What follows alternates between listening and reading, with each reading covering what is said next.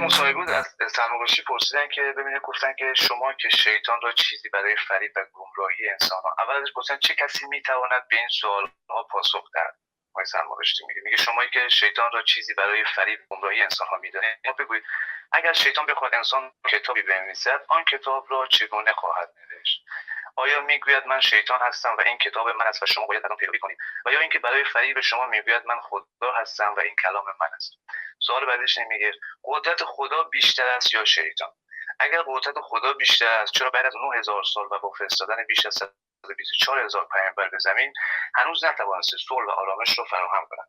مسلمانی به یک زرتشتی گفت چرا مسلمان نمی‌شوی؟ گفت اگر خدا بخواهد می‌شوم. مسلمان گفت خدا می‌خواهد ولی شیطان نمی‌گذارد. زرتشتی گفت من تابع قوی ترین آنها هستم. حالا که شیطان قوی تر است.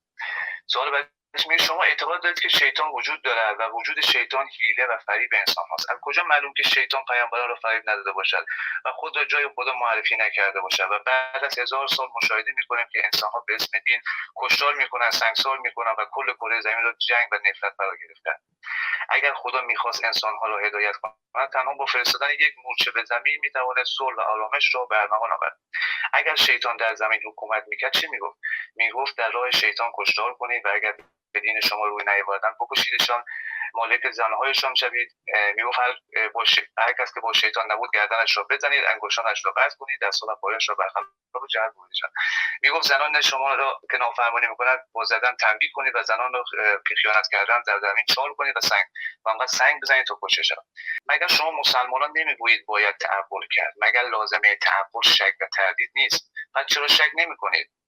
میگه که می‌دانید چرا شک نمی‌کنید چون شیطان در کتاب قرآنش گفته شک در دین از گناهان کبیر است. هیچ کس به اندازه شیطان از وجود خدا آگاه آگاهی نداشت و هیچ کس به اندازه شیطان به خدا نزدیک نبود و هیچ کس به اندازه شیطان به هوشمندی عظمت و قدرت خدا ایمان نداشت. و در آخر شیطان برای خدا تره هم خود نکرد و از اطاعت آن سرگذشت می‌دانید چرا؟ چون افسانه خدا و شیطان و کتاب های آسمانی سخن انسان است که با بیخردی شروع شده و با بیخردی ادامه دارد. مرسی که گوش ممنونم جناب محسن جان بسیار متشکر. مطالب بسیار جالب و مهمی بودن.